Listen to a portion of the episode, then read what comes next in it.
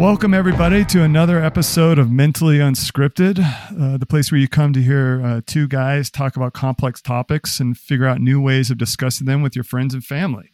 And uh, today is a real treat. It's our very first interview. So, super excited to be trying something new. and we're hoping the audio and the, uh, the internet gods and the, uh, the network gods grace us with good connectivity the entire time.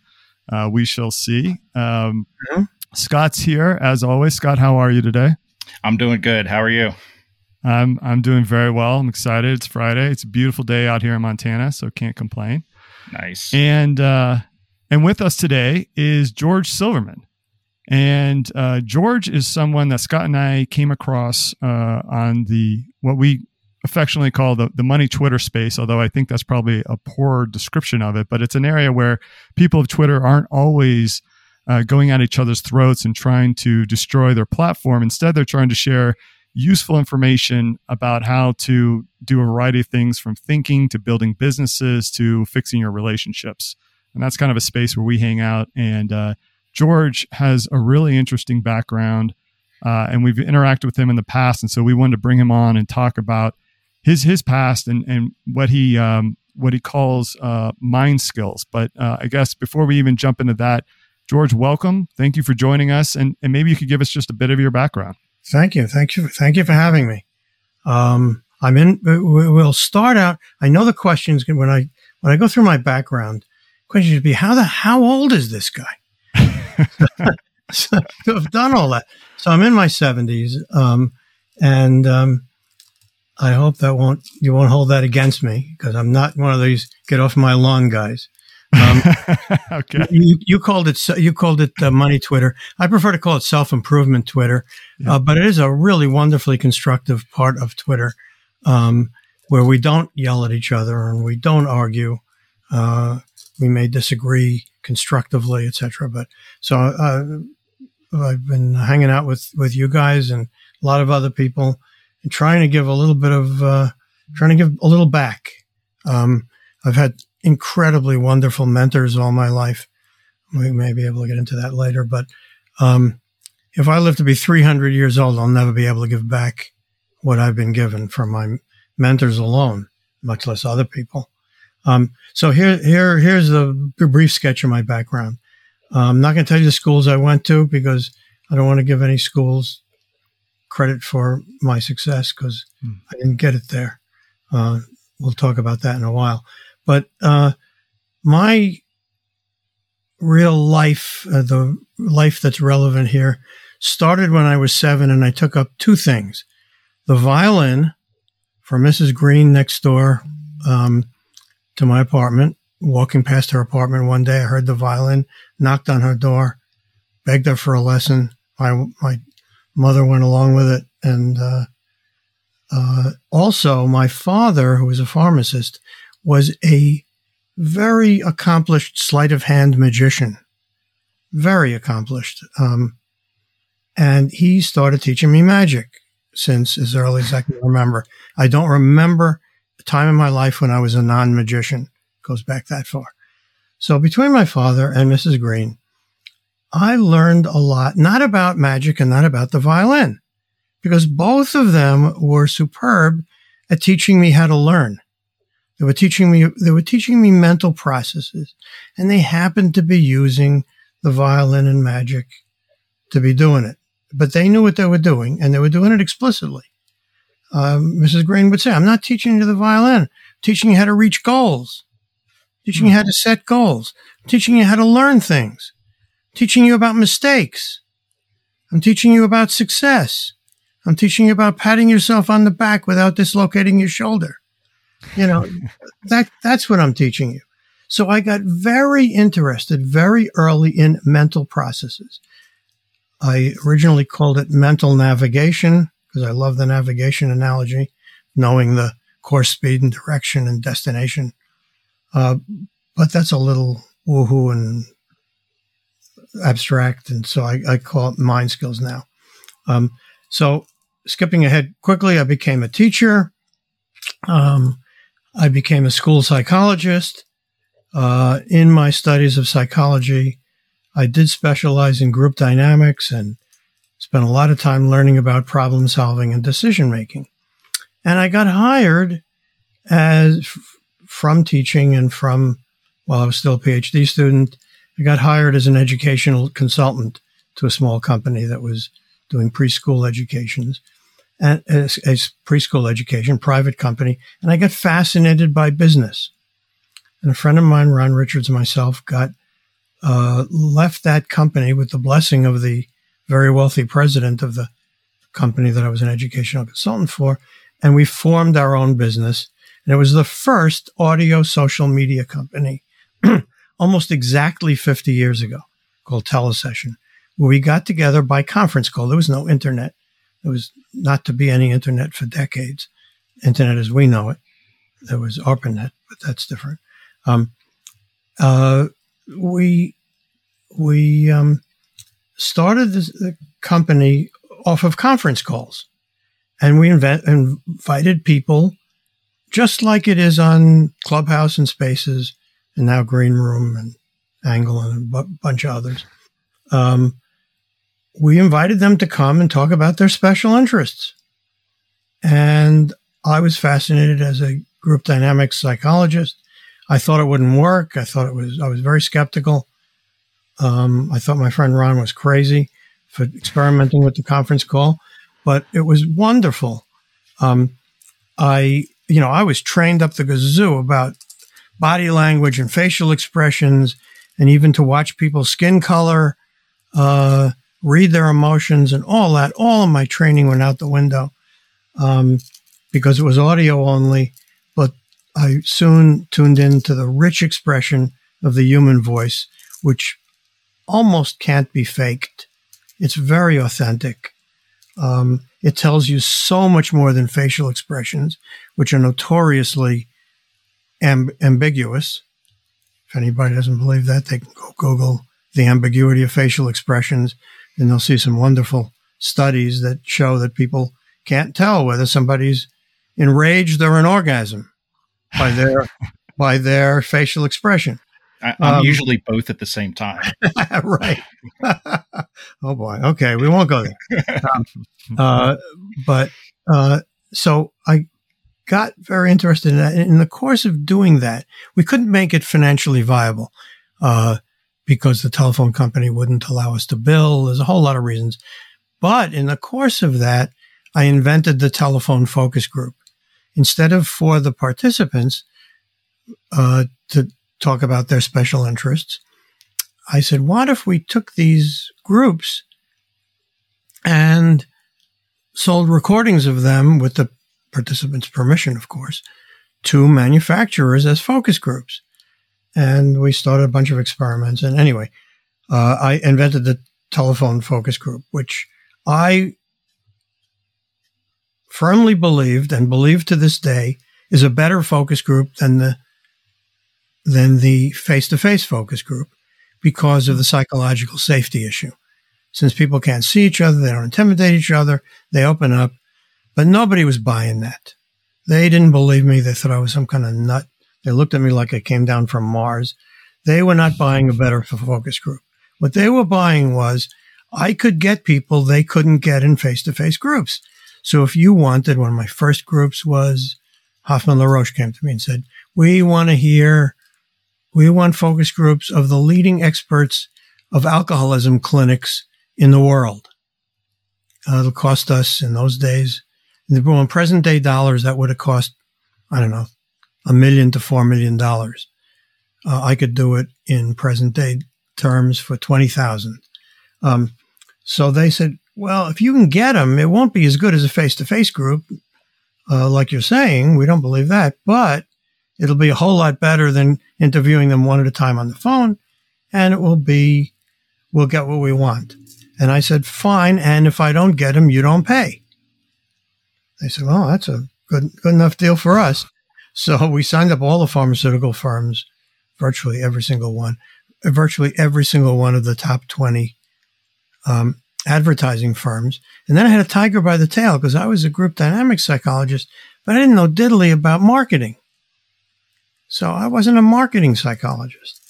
Uh, I knew what marketing was, but I didn't know So, you know, if an advertising agency came to me and said they wanted to know XYZ, they had to be pretty explicit about what XYZ was. Because if I knew what I was going for, I could get it. I was a superb moderator, but I wasn't a marketer. But it turned out that I had uh, 20 to 40 of the world's greatest marketers as my clients. So they taught me marketing a lot faster than I could teach them group dynamics. And, and, uh, I, and I had this laboratory where I'm listening to people, many of whom are experts groups. I kind of specialized in experts groups, but I did mm-hmm. groups of housewives talking about pizza. I did groups of 11 year old, uh, 11 year olds also talking about pizza and the United Nations and all kinds of things.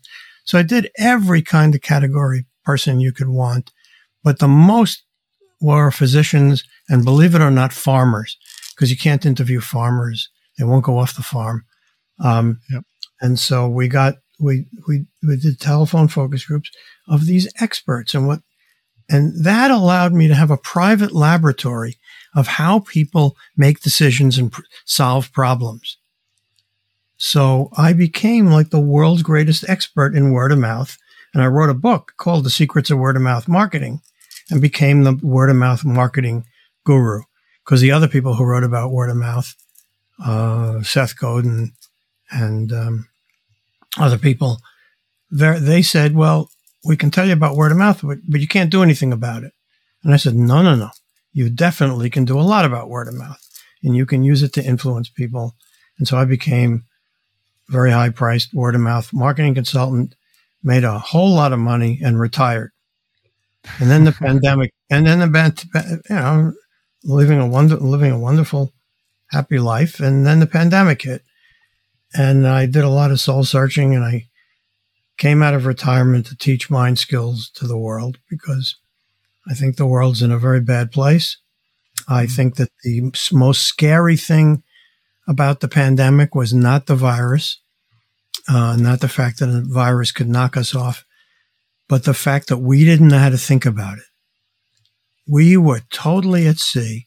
Now, I'm trained in experimental psychology. I'm trained in how do you read studies. I'm ex- trained in experimental design, all that stuff. You could call me a quote scientist, but I didn't have, with all my background, I didn't know how, what to make of, of all the contradictory stuff. So I knew that the average person, they were totally at sea. So what do you believe? How do you, how do you think about high risk situations in which information is incomplete and which, in which you have to make a decision today, mm-hmm. this afternoon, now, right now? How close do I get to that guy? Do I wear a mask? Do I go out of the house? You know, all that stuff. How do you make these decisions? So I got on Twitter and I started tweeting. and kind of the rest, as they say, is history. It's Met a lot of really wonderful people, had a huge amount of fun. It's a no lose situation because I'm having a ball, having the time of my life. If people take it seriously, fine. If it helps a lot of people, it's just, you know, helping a lot of people. It's just amazing a couple uh, like yesterday i was on the phone with some guy some young 20 some something guy from india another guy from africa and they were asking me about how do you deal with people who ask you embarrassing questions uh, and i'm helping some guy from india and india some india and, and africa deal with their embarrassment yeah how cool is that i mean yeah, that is just an amazing yeah. thing in a lot of ways, it feels like it's it's one of the um, those sort of real gifts that we have in 2021 oh. uh, that we, we we never seem to view as that, right? Like we we, we, we have kind of we have we have repealed geography. That's what I used to say. That's what I used to say about like the conference call. You know, the conference call, I'd have a you know the world's leading experts in uh, hematology, for instance. Um, and one guy's in Geneva, Switzerland, and another guy's, you know, on and on and on You got eight or 10 of the, of the world's leading people with two, 300 years experience between them, all on different, co- some of whom have gotten up in the middle of the night to be part of my focus group because they didn't want to miss it. They wanted to be on with all their professional friends. Um, and we have literally repealed geography now once and for all, and uh, it, we're never going back. Right. The human race will never be the same. Well, uh, we've got one great quote here. we have repealed geography. that yeah, that's going in the show. if, if nothing else like comes that, out of this, yeah. then we've got that right. Yeah, but for what end? To what end? See, yeah. it's not just okay. So the old expression is you can't be two places at the same time. So now you can. So now you can be stupid in two places instead of one. you know, so you know, you, you it depends on what you use it for. You got to use it for good. You, you know, know uh, go ahead. Yeah, so I, am curious. Uh, first of all, there's that that background is just um, it's it's exceptionally rich with a lot of. I mean, it's it's a good life. You've lived a good life. I'm going to say that. I think that's a factual statement. yes. Um, you know, COVID kind of, uh, I, I think, yeah, same with the, the two of us. Scott and I sort of looked at what was happening during COVID. And I, I know that's when I reached out to him and talked about doing a podcast. And a lot of what I saw was, um, was concerning to someone who I, I, I feel like is very skeptical. I struggle with um, authority. Um, not that I don't think that there has to be some chain of command or the way we follow it, but it has a lot to do with. No, uh, I think it's just sort of uh, say, say that again. There doesn't need to be a chain of command. okay, we we have the we have the the anarchist over here. That's that's true. We have different opinions about that, but um, what what? But I, I struggle with that. I guess just kind of curious, George. Was it just COVID, or have you seen sort of this? Sort of movement towards sort of what you're concerned about? Has it been building for a while? Was or oh, last year? Did... No, it's been building a while. I have been shaking my head in puzzlement for a long, long, long time uh, at my fellow human beings who can't seem to have a civil discussion. And this is not new. This is from back from when I was in college. Before then, um, it was a people just. It always amazed me. People argue, and they. It's funny because I had two mentors both of whom utterly refused to argue with anybody. Mm. Um, Haim Ginott was a great psychologist who who uh, wrote Between Parent and Child, was a really great authority on how you treat children. Um, and uh, I knew Ayn Rand very well. Um, and she wouldn't argue. She wouldn't debate. People would continually invite her to debates. She said, I don't, I don't debate. You can interview me. I can tell you my philosophy, I'll tell you my opinions, I'll give you my reasons for my opinion, but no debate. Because um, the, the person with the more nuanced opinion and well thought out opinion is always at a disadvantage in a debate. Never has enough time to fully develop their ideas. So I've been kind of marveling at people in this in this world who are just at the fifth grade level of social skills and critical thinking. They don't know how to manage their emotions. They've never studied problem solving. They've never studied decision making. Um, they they have they have been. That's the other thing I marveled at as a kid. People fill their heads with facts. They fill their heads with information like the studying to be on Jeopardy. But, but they are, they do not fill their, themselves with skills. Hmm. And that's what I learned the most from being a young kid that the, it's the skills that count, hmm. particularly the skill of self learning.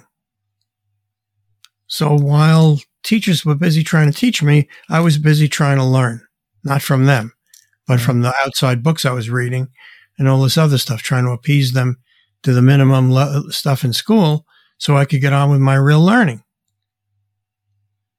And, um, I, I, mean, I'm just, there's, that may be actually a great way to segue into what I, I know we brought you on here to talk about one topic. I feel like Scott and I could probably talk to you for for 24 hours straight about a variety of topics, but maybe for the sake of the audience, we'll, we'll bring it back to, to mind skills. Sure.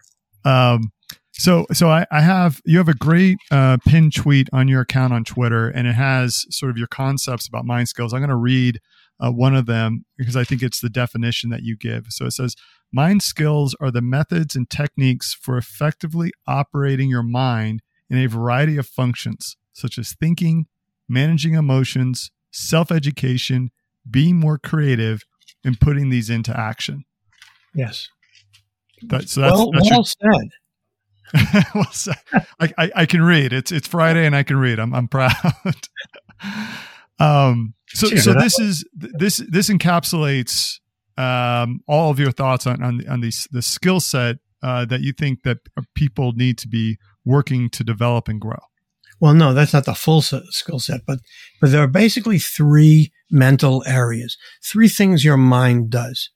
This is well acknowledged in psychology. This is not really a debate. There are the three major branches of psychology is thinking or cognition, feeling or emotions, and doing or behavior. Those are the three broad areas of psychology. And there are sets of skills that are domain specific or job specific, like how to take apart a faucet if you're a plumber, or how to how to cut out a particular piece of the brain if you're a brain surgeon. Those are the, the those are your your job skills. Um, but there are other skills like how did that plumber and how did that surgeon learn those things? They have they had general mind skills of learning. They they learned how to learn. So uh, they learned how to practice. Mm-hmm. They learned how to be an idiot. They learned how to be a klutzy idiot. Um, they learned how to tolerate that and be proud of that and be proud of their improvement. They learned how to practice. So they learned the meta skills. That's what the mind skills are. They're the skills that cut across all areas of your life. Again, like learning, like problem solving, like um, being able, to, and they cut all these, every one of these mind skills cuts across all the major areas, uh, again, of, uh, of thinking, feeling, and action. There, there's no mind skill that doesn't cut across all of those. So even something really cerebral like uh, critical thinking. Well, critical thinking for what? And you have to communicate those critical, the, your critical thinking. So that's going to involve interpersonal relationships. That's going to involve all kinds of other learning. It's going to involve all kinds of feeling. Critical thinking arouses all kinds of feelings about what happens when you find out you're wrong, what happens when somebody else says something that's egregiously wrong and dangerous. You get angry, you get, you know, uh, and critical thinking implies action. How are you going to put this into action? So there's nothing that doesn't cut across all areas. And the other thing about skills is I really should name this like the uh, um, conservation of skills, um, like the conservation of energy. No skill goes unwasted. Let me repeat that. No skill goes unwasted because at very least, if you're learning some esoteric skill as a plumber, how to uh, fix some toilet that's one of a kind, um, you're still learning how to learn. You're still learning how to get yourself to do something where you feel incompetent. Um, so no skill goes un, uh, get is wasted. It all every skill is connected to every other skill, unlike knowledge. Like who? What were the years of the Crimean War? Who the hell cares? What the hell was the Crimean War? I don't know. I really I picked the Crimean War because I del- I deliberately don't know anything about it. But now, if you ask the deeper questions, why do people go to war? What's what do people do about anger? What do people do about um, territory and com- and stealing things and conquering one's neighbor? Now you're into some very interesting topics that do transfer. So, um, so, so I I, I want to kind of tease that out a little bit because I know uh, before we started the conversation, uh, we shared sort of our the purpose of our podcast is to to talk about some of these uh, various topics and use mental models to explore them. And you said you liked mental models, but they were incomplete. Um, or perhaps a subset of these meta skills that you uh, you think is is more robust as, as a set of tools, and uh, what you just described in terms of saying I don't need, I don't know exactly all the details of the Crimean War, but I have a series of questions that I can ask to me. That starts to go down the path of first principles, exactly, uh, right? And so, I, I, guess how do you contrast in your mind uh, mind skills versus uh, mental models? Okay, uh, to do this, I want to challenge you and challenge Scott and Paul to give me two or three mental models just name two or three mental models that you think most of your listeners would be familiar with. You already named one, first principles. First principles, right. Name two two more. Scott? Uh, let's go with the map is not the territory. Perfect. name another one. Uh, uh, entropy. In- okay, yeah, that's a good one. Okay. All right. So, my I first of all, I love mental models. So I'm going to say some crit- some things that are critical, but they're only because I think they don't go far enough. Mm-hmm. They are wonderful, um, but like some things, they don't go far enough. And I'm not talking about your girlfriend. Um, they they um,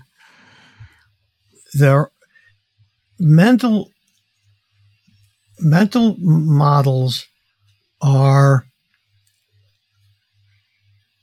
are, are, are kind of recurring patterns in reality. I think Shane Parrish described it as that. They are frameworks.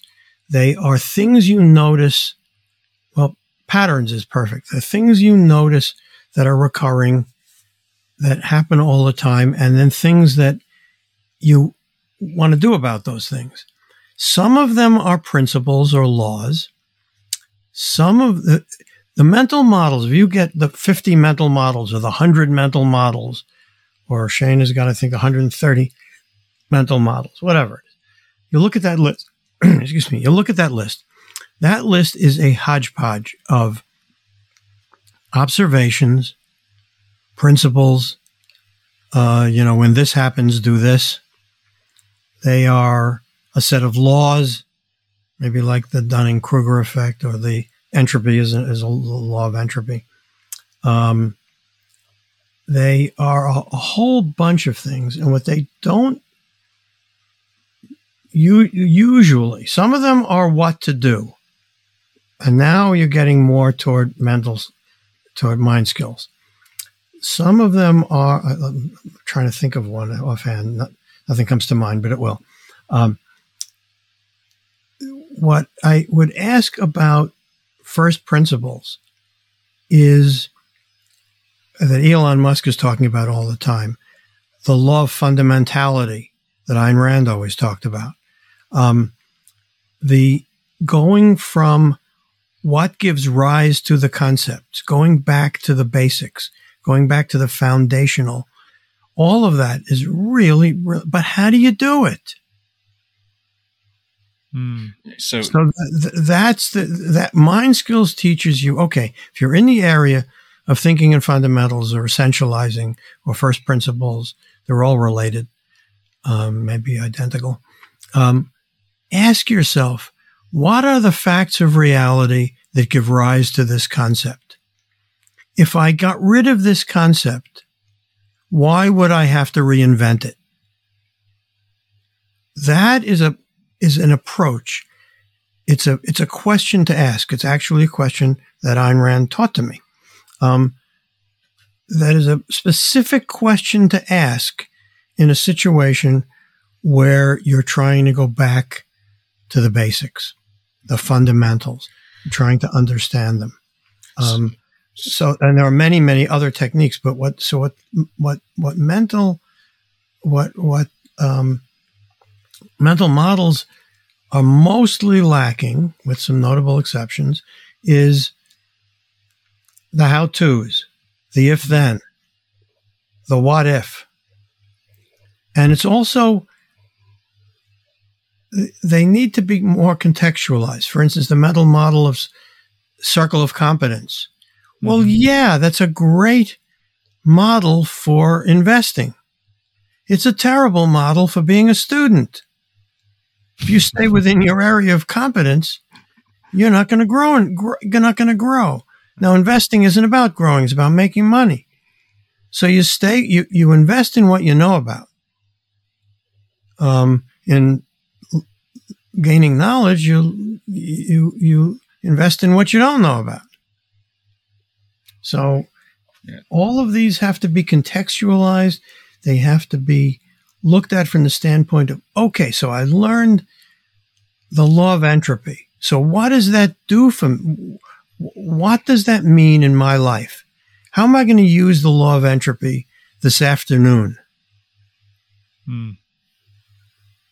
Uh, How can I benefit from? Uh, how can what can I teach my kids? I could teach them the law of entropy, and they'll sound smart to their teacher, but that's really not what I want to teach them.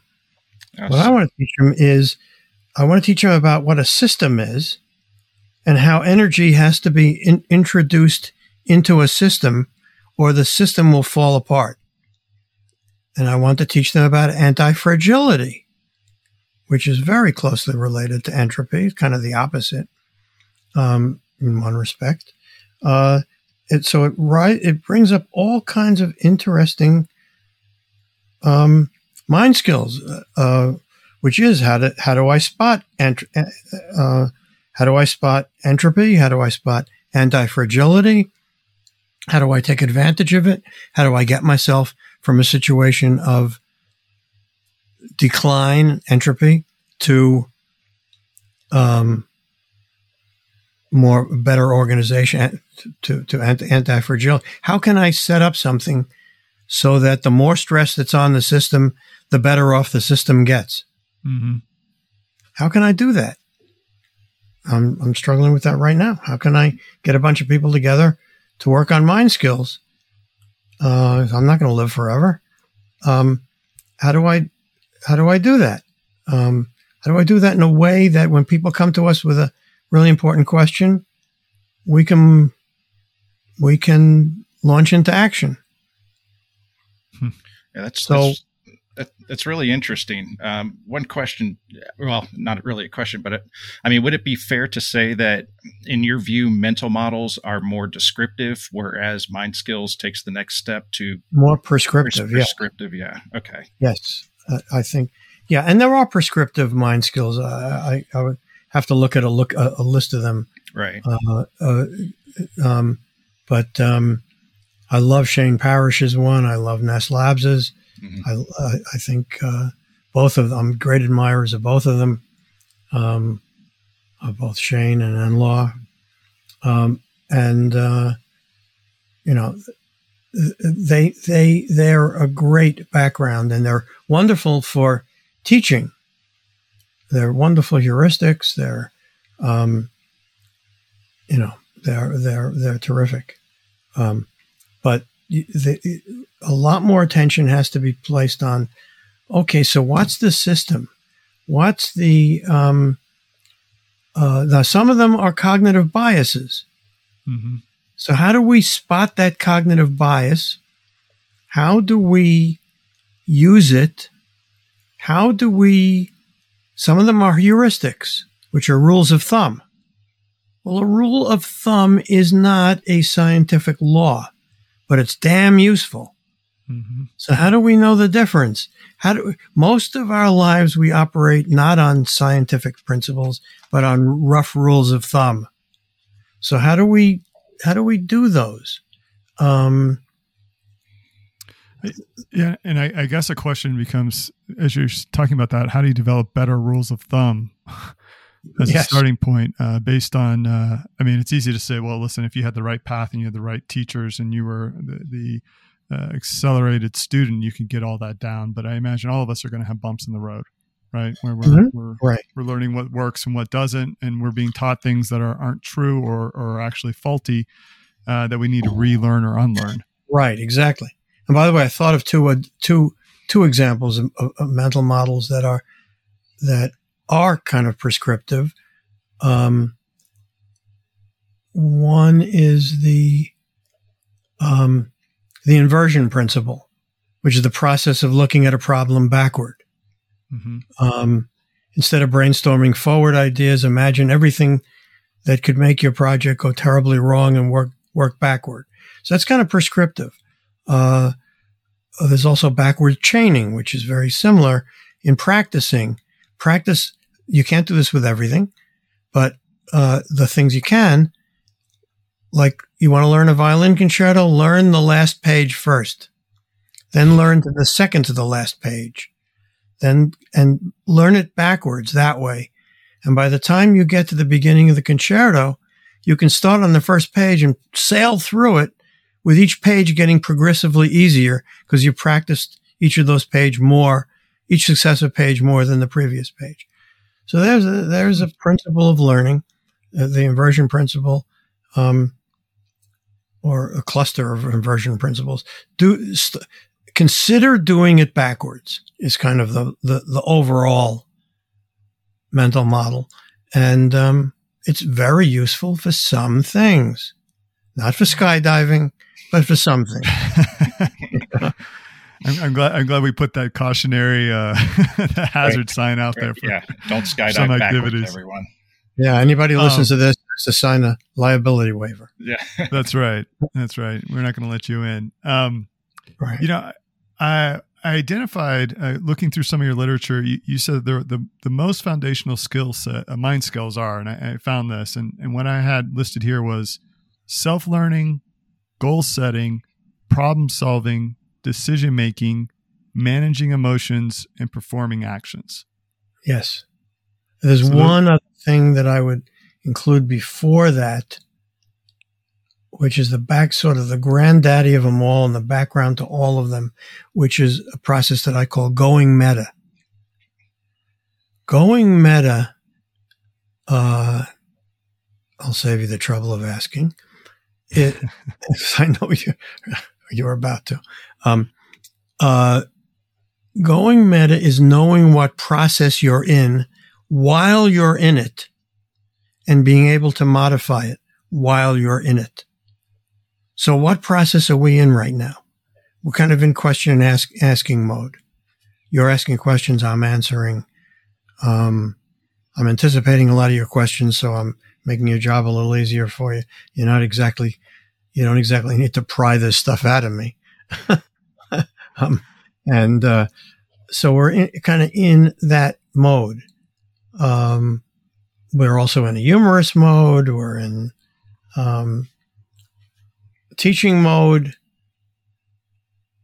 But if I start going off, you're going to say, uh, George, it's getting a little off topic here let's let's go back to this issue we were discussing. That's going meta. So when you're if you get into an argument with somebody and you're telling them why they're wrong, whoops, you go meta. You say, what am I doing here? Why are we having this conversation? And what's my part in it? Uh, well, this person pushed my buttons and said something that I think is really stupid, and I'm setting him straight. And that's really stupid because I'm not going to set him straight and he's not going to, you know, the whole, this whole thing is fruitless. Either I'm going to, either I'm going to walk away or I'm going to say, look, we have different ways of looking at things. I have a pers- I have one perspective. You have a different perspective. Are you interested in exploring our different perspectives, different viewpoints, different ways of coming at things? If you are, I'm perfectly happy to have an exploration with you. If you want to prove me wrong, uh-uh, I'm not interested in having an argument. We're going to, we're going to stop talking now. So you can't get me in an argument because I'll go meta on you mm-hmm. and I'll, and I'll do that. So there's no way you're going to, there's no way you're going to rope me into an argument. Absolutely no way. Yeah. I, can't I, do it. I think I have a T-shirt idea. I'm going to go meta on you. yeah, that's yeah. right. Yeah, coffee. Yeah, coffee mugs, T-shirts, everything. Go. I I have a a, a, a, a a um, Medium article that I'm very proud of called "Go Meta or Go Home." yeah, I've. Uh, and, and that's the that's the T-shirt I want. I, am gonna I am going to get a T-shirt. Okay, go. Meaning, to go, meaning to go to one of those uh, T-shirt sites and say, go go Meta or go home. Yeah. And then on the back, maybe it'll say, "What's your point?" What's your point? or something. I don't know. Yeah, and I uh, I encourage everyone to go read that article. We'll link to it in the show notes. Um, oh, good. I've read it. I've read it, I think, three times, and it's it's an amazing article. Um, it, I got a lot out of it, and I'm sure our listeners will too. So, like I said, a good friend of mine called me up after, after I published it. good friend of mine called me up. I, I, had no intention. This article was not about subject I'm about to name. Um, I had no intention of going there. Friend calls me up and said, "You just saved my marriage." I said, "What?" He said, "We were in this incredible fight, and I re- remembered you saying go meta, so I went meta, and we ended up laughing." and hugging, and then it went a little further than that. But but um, it it it it applies to almost everything. Well, the I, the the so either you're in the driver's seat, you know, either you're running your mental processes, or your mental processes are running you. Mm-hmm. And how you do it in a in a word is you just pay attention. You keep asking yourself, what process am I in? what's the method? What's the technique? What, what am I doing? And is this what I want to be doing in order to be doing what I eventually want to be doing? And, um, that alone will focus you. Yeah. And you do this, I don't know, 10 times a day, as many times a day as mm-hmm. you can for a month or two or three or a year. And eventually you will have this kind of self monitoring capacity where you're kind of watching your own mind with a, a little piece of your mind, 2%, I don't know, is, is, is off to the side watching this amazing thing that's going on, mm. which is your mental process, yeah. processes. That's, that sounds like a wonderful tool. Um, I heard some advice recently and, um, I may not get it 100% correct, but it was along the lines of when you're having a discussion with someone, there's some sort of a disagreement, each person should just step back and rate a number according to how important that decision is to them. So mm-hmm. say you're having a discussion over what to have for dinner. You know, you rate it on a scale of one to 10, a five, the other person rates it an eight. Um, so that's, it's just kind of a way of putting things in perspective of over who it's more important to. Um, yes, that's so one. Is that an example one, of going meta? Exactly. Okay. One technique. Yeah. Yes. There's one technique. Now it doesn't, your, your discussion might not be over a decision. It might be over a, whether X politician is a psychopath. Right. Yeah. It mm-hmm. could be, it could be over a government policy. It can be over who should I vote for? That's a decision. Right. But it could be, it could be, um, so it, but it's, a, it's, it's a, it's a view of what's the process we're in here? What are we, mm-hmm. What are we doing? And is this what we want to be doing? Yeah. Yeah. So why are we having, why are we having this discussion? Why are you having a podcast? What are you trying? Now you're clear on this. We've discussed this before. So, but there are a lot of people doing podcasts. They don't have a clue of what, what they're doing, why they're doing it, what, what they want the world to be if they're successful. You know, what are the mm-hmm. changes in the world they want to happen, assuming they're successful? Um, they don't, they just don't give much thought to the meta processes.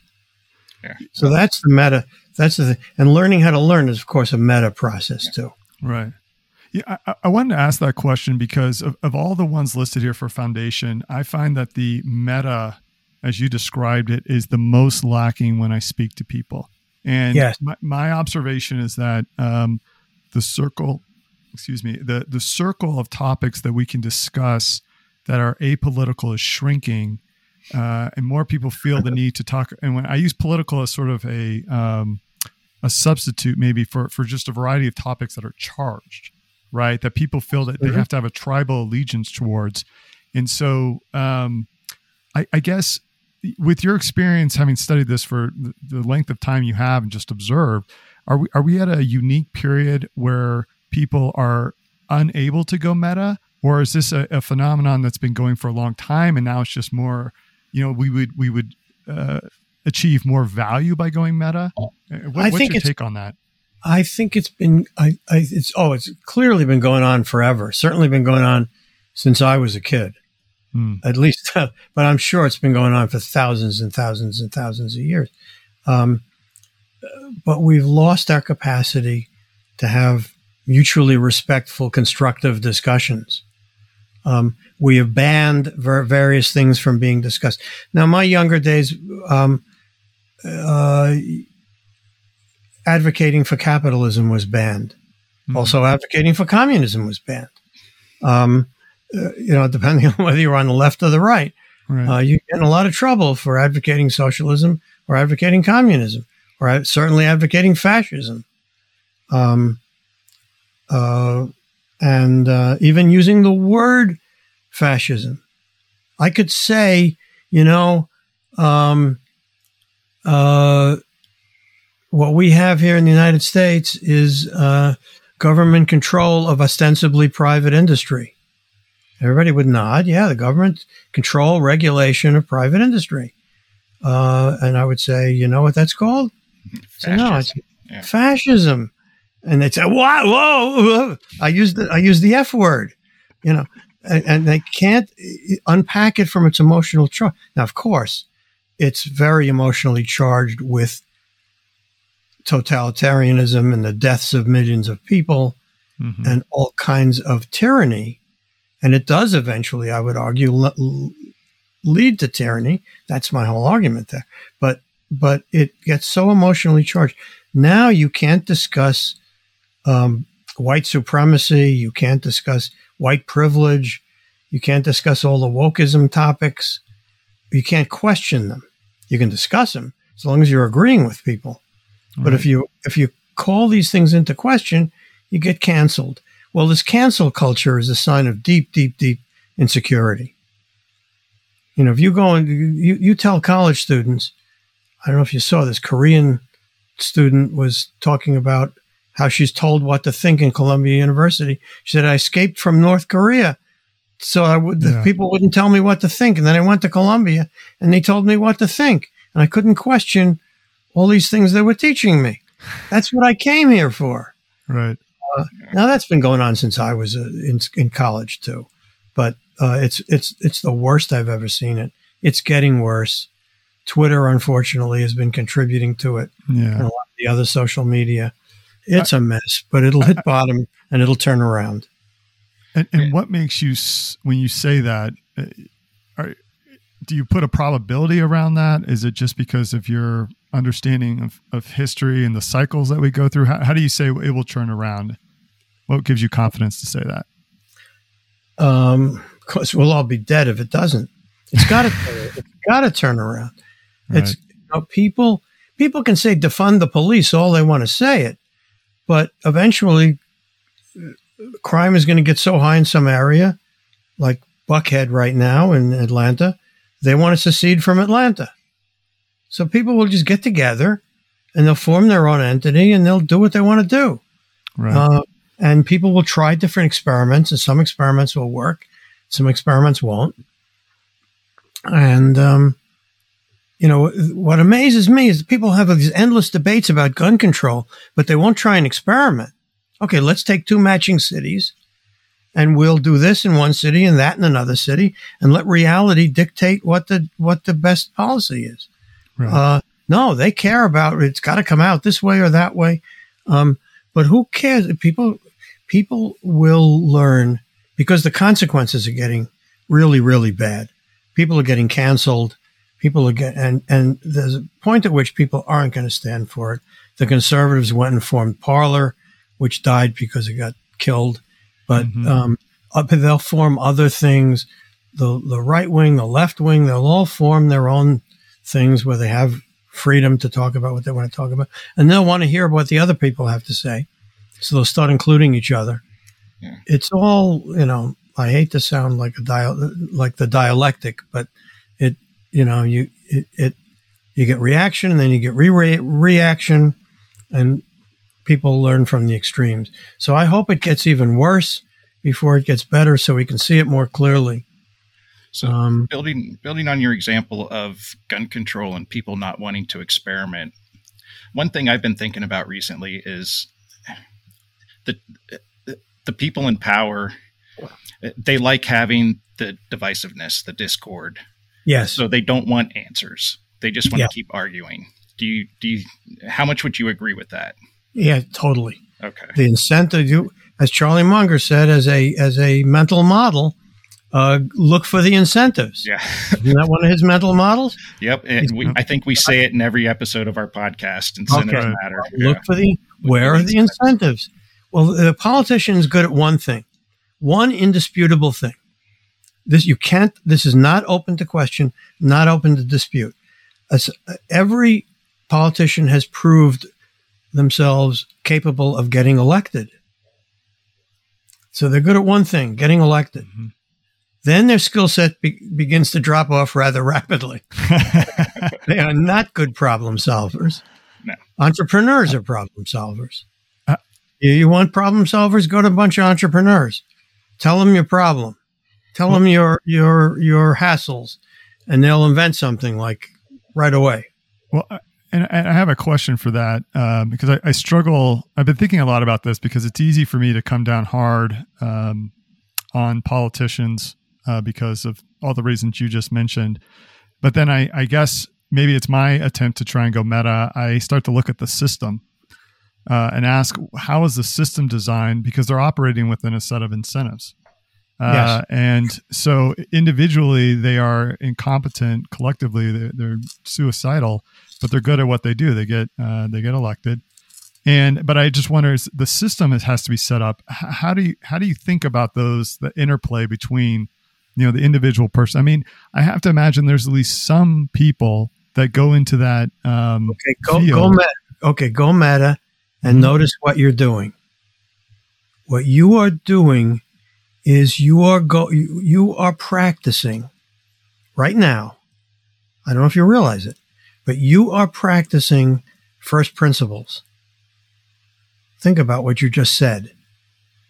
You you you you started questioning basically what you were saying, not in so many words. What's the nature of government?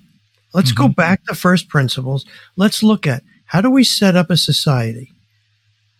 Okay, I, I know what to do when I'm here alone. Now I'm with a couple of people. How am I going to act with a couple of people? How am I going to act with a whole bunch of people like my neighborhood? How is my tribe going to interact with their tribe? How are we going to keep people in line in our tribe? Yeah. Um, and let's look at the function. Let's look at the at the um, at the incentives. Maybe we need to make up a mythology or a religion. Maybe we need to threaten people with violence. Maybe we. How do we get people to behave? Mm-hmm. Um, that's a fundamental question that people have been asking. I'm sure since there were since we were cavemen. That's right. Going back forever, right? Yeah. Yep.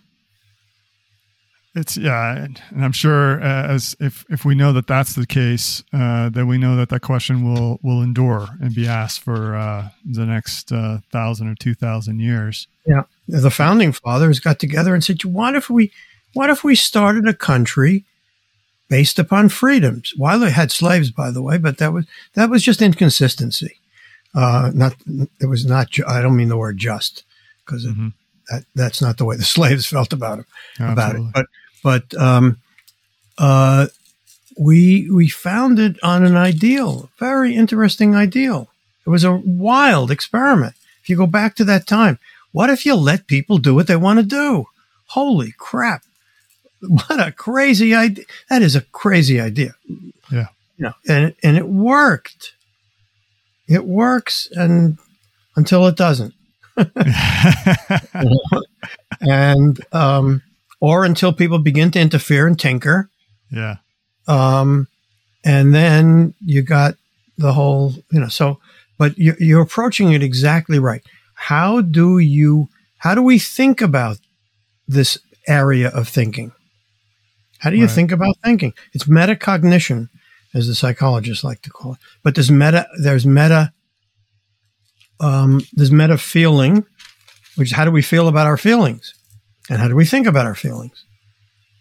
And um, so it's all going back to basics. It's all going back to is this the process I want to be in?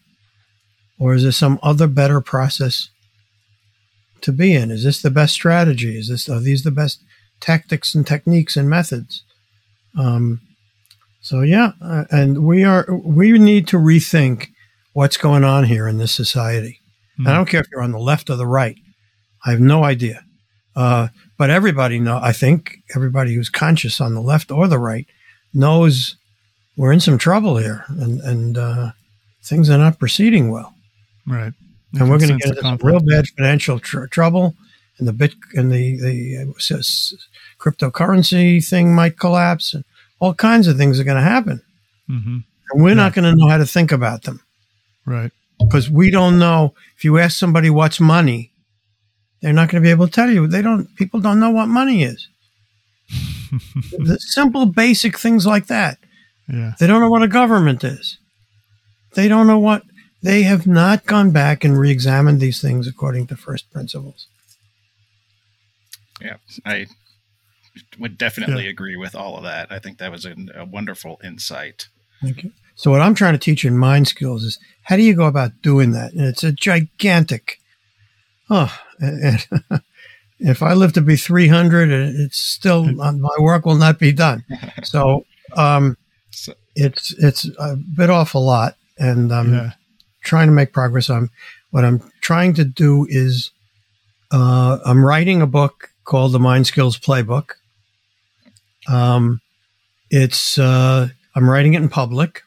It's a mess, which I know, and and uh, everybody knows.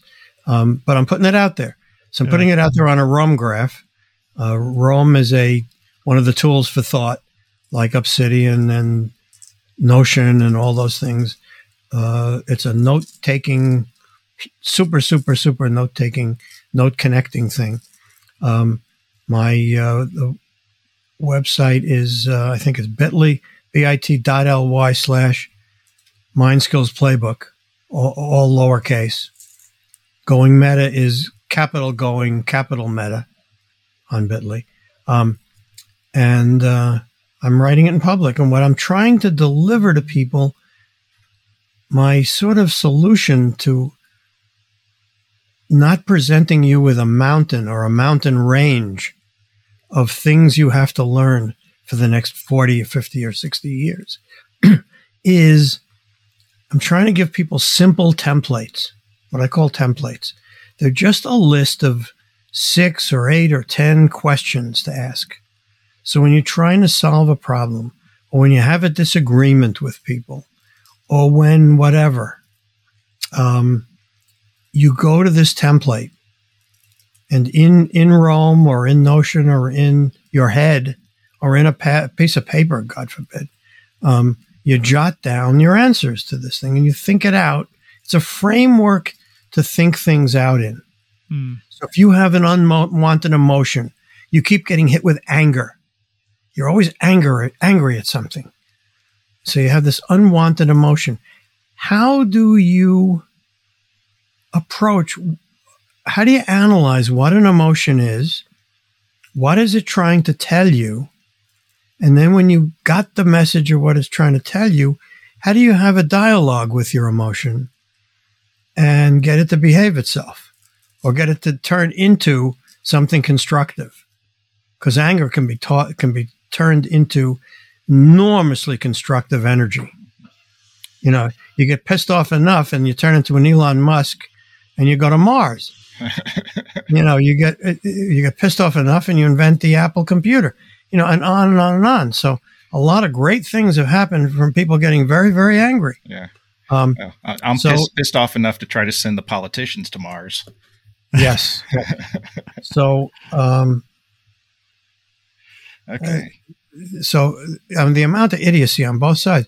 But so yeah. the the idea is I'm trying to prevent so present people with with a template. If you want to have a constructive discussion with somebody, here's the ground rules. Here's Here's what you need to say to the other person. And, and you have to indicate that you're willing to be wrong Mm-hmm. because nobody's going to listen to you unless you they know you're listening. And there are techniques like repeat back what the person said. Nobody's going to listen to to you until you've repeated what they've said, and they got that you got it. Mm-hmm. That's a simple technique you probably learned in the fifth grade and then forgot. You know, Yeah, But as our egos took over, do we wanted to be heard rather than understood. Yeah, people don't get it.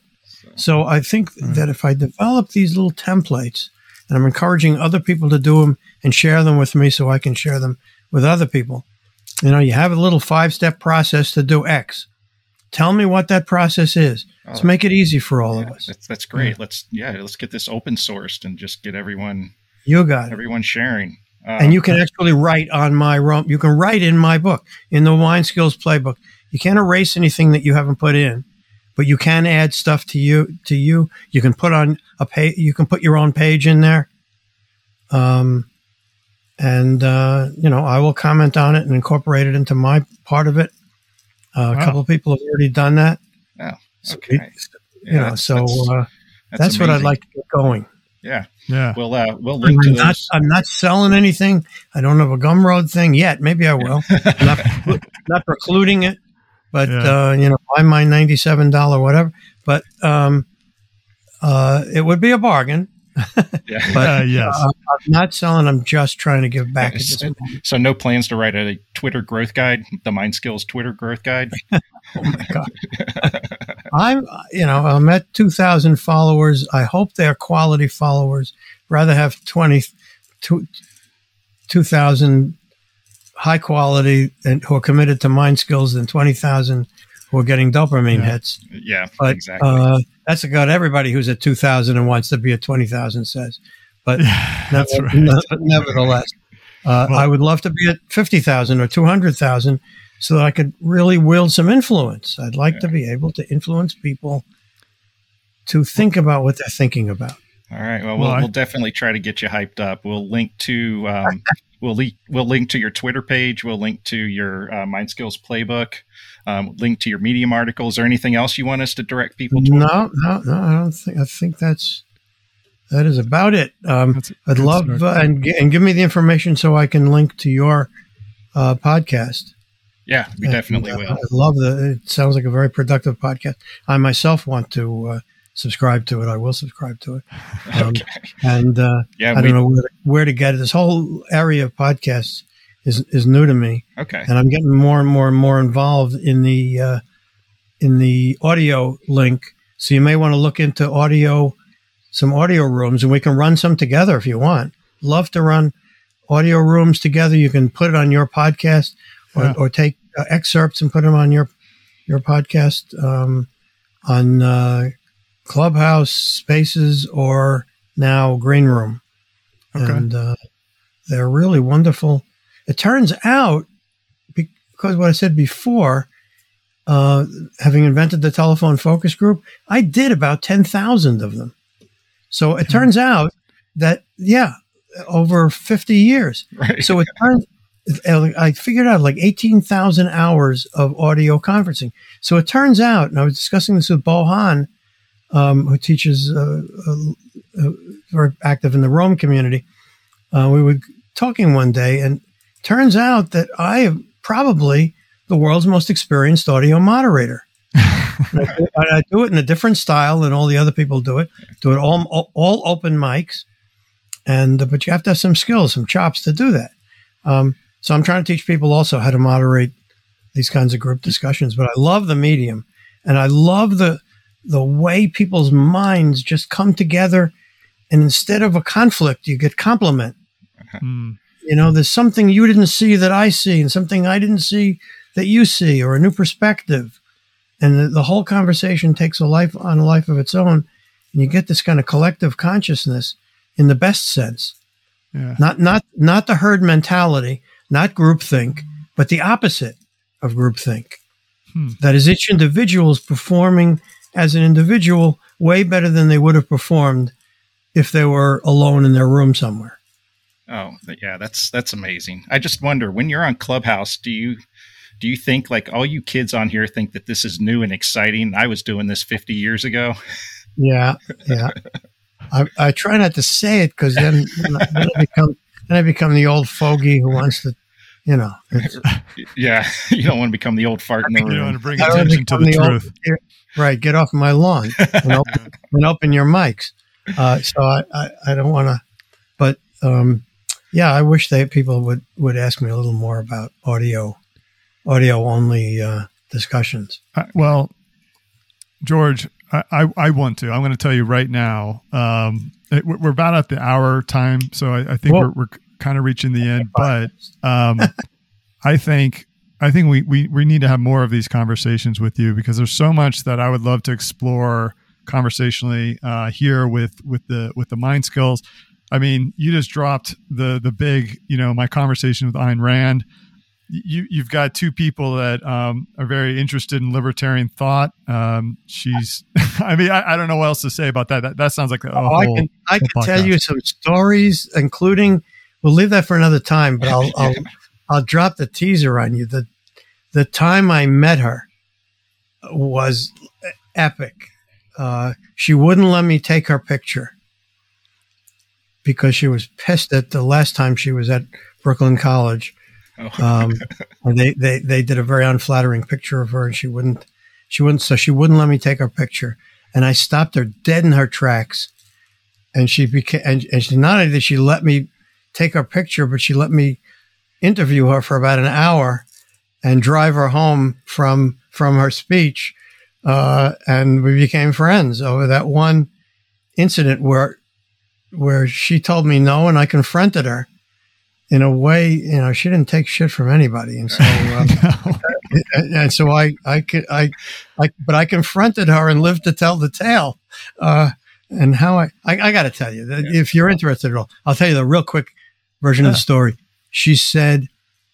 Uh, the, the the last photographer, very unflattering, got me in the middle you know, with my mouth open, and I and, and I and I looked at her and I said, "Miss Rand, I have read Atlas Shrugged, uh, and in fact, reading it a second time, and I know for a fact that you are the last person on this planet that would believe in collective guilt." and that's what you're doing to me.